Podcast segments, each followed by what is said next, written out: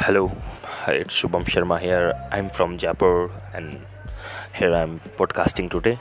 It's my first podcast, and yeah, I'll wanna, uh, I'll just wanna tell you guys about the story that I've faced and whatever I've learned from it. It all started.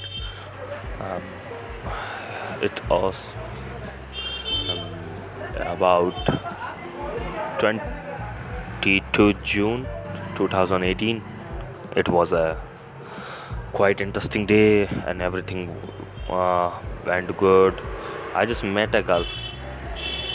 Her name was Swati. Yeah, and I start falling for her. There's a lot more to go.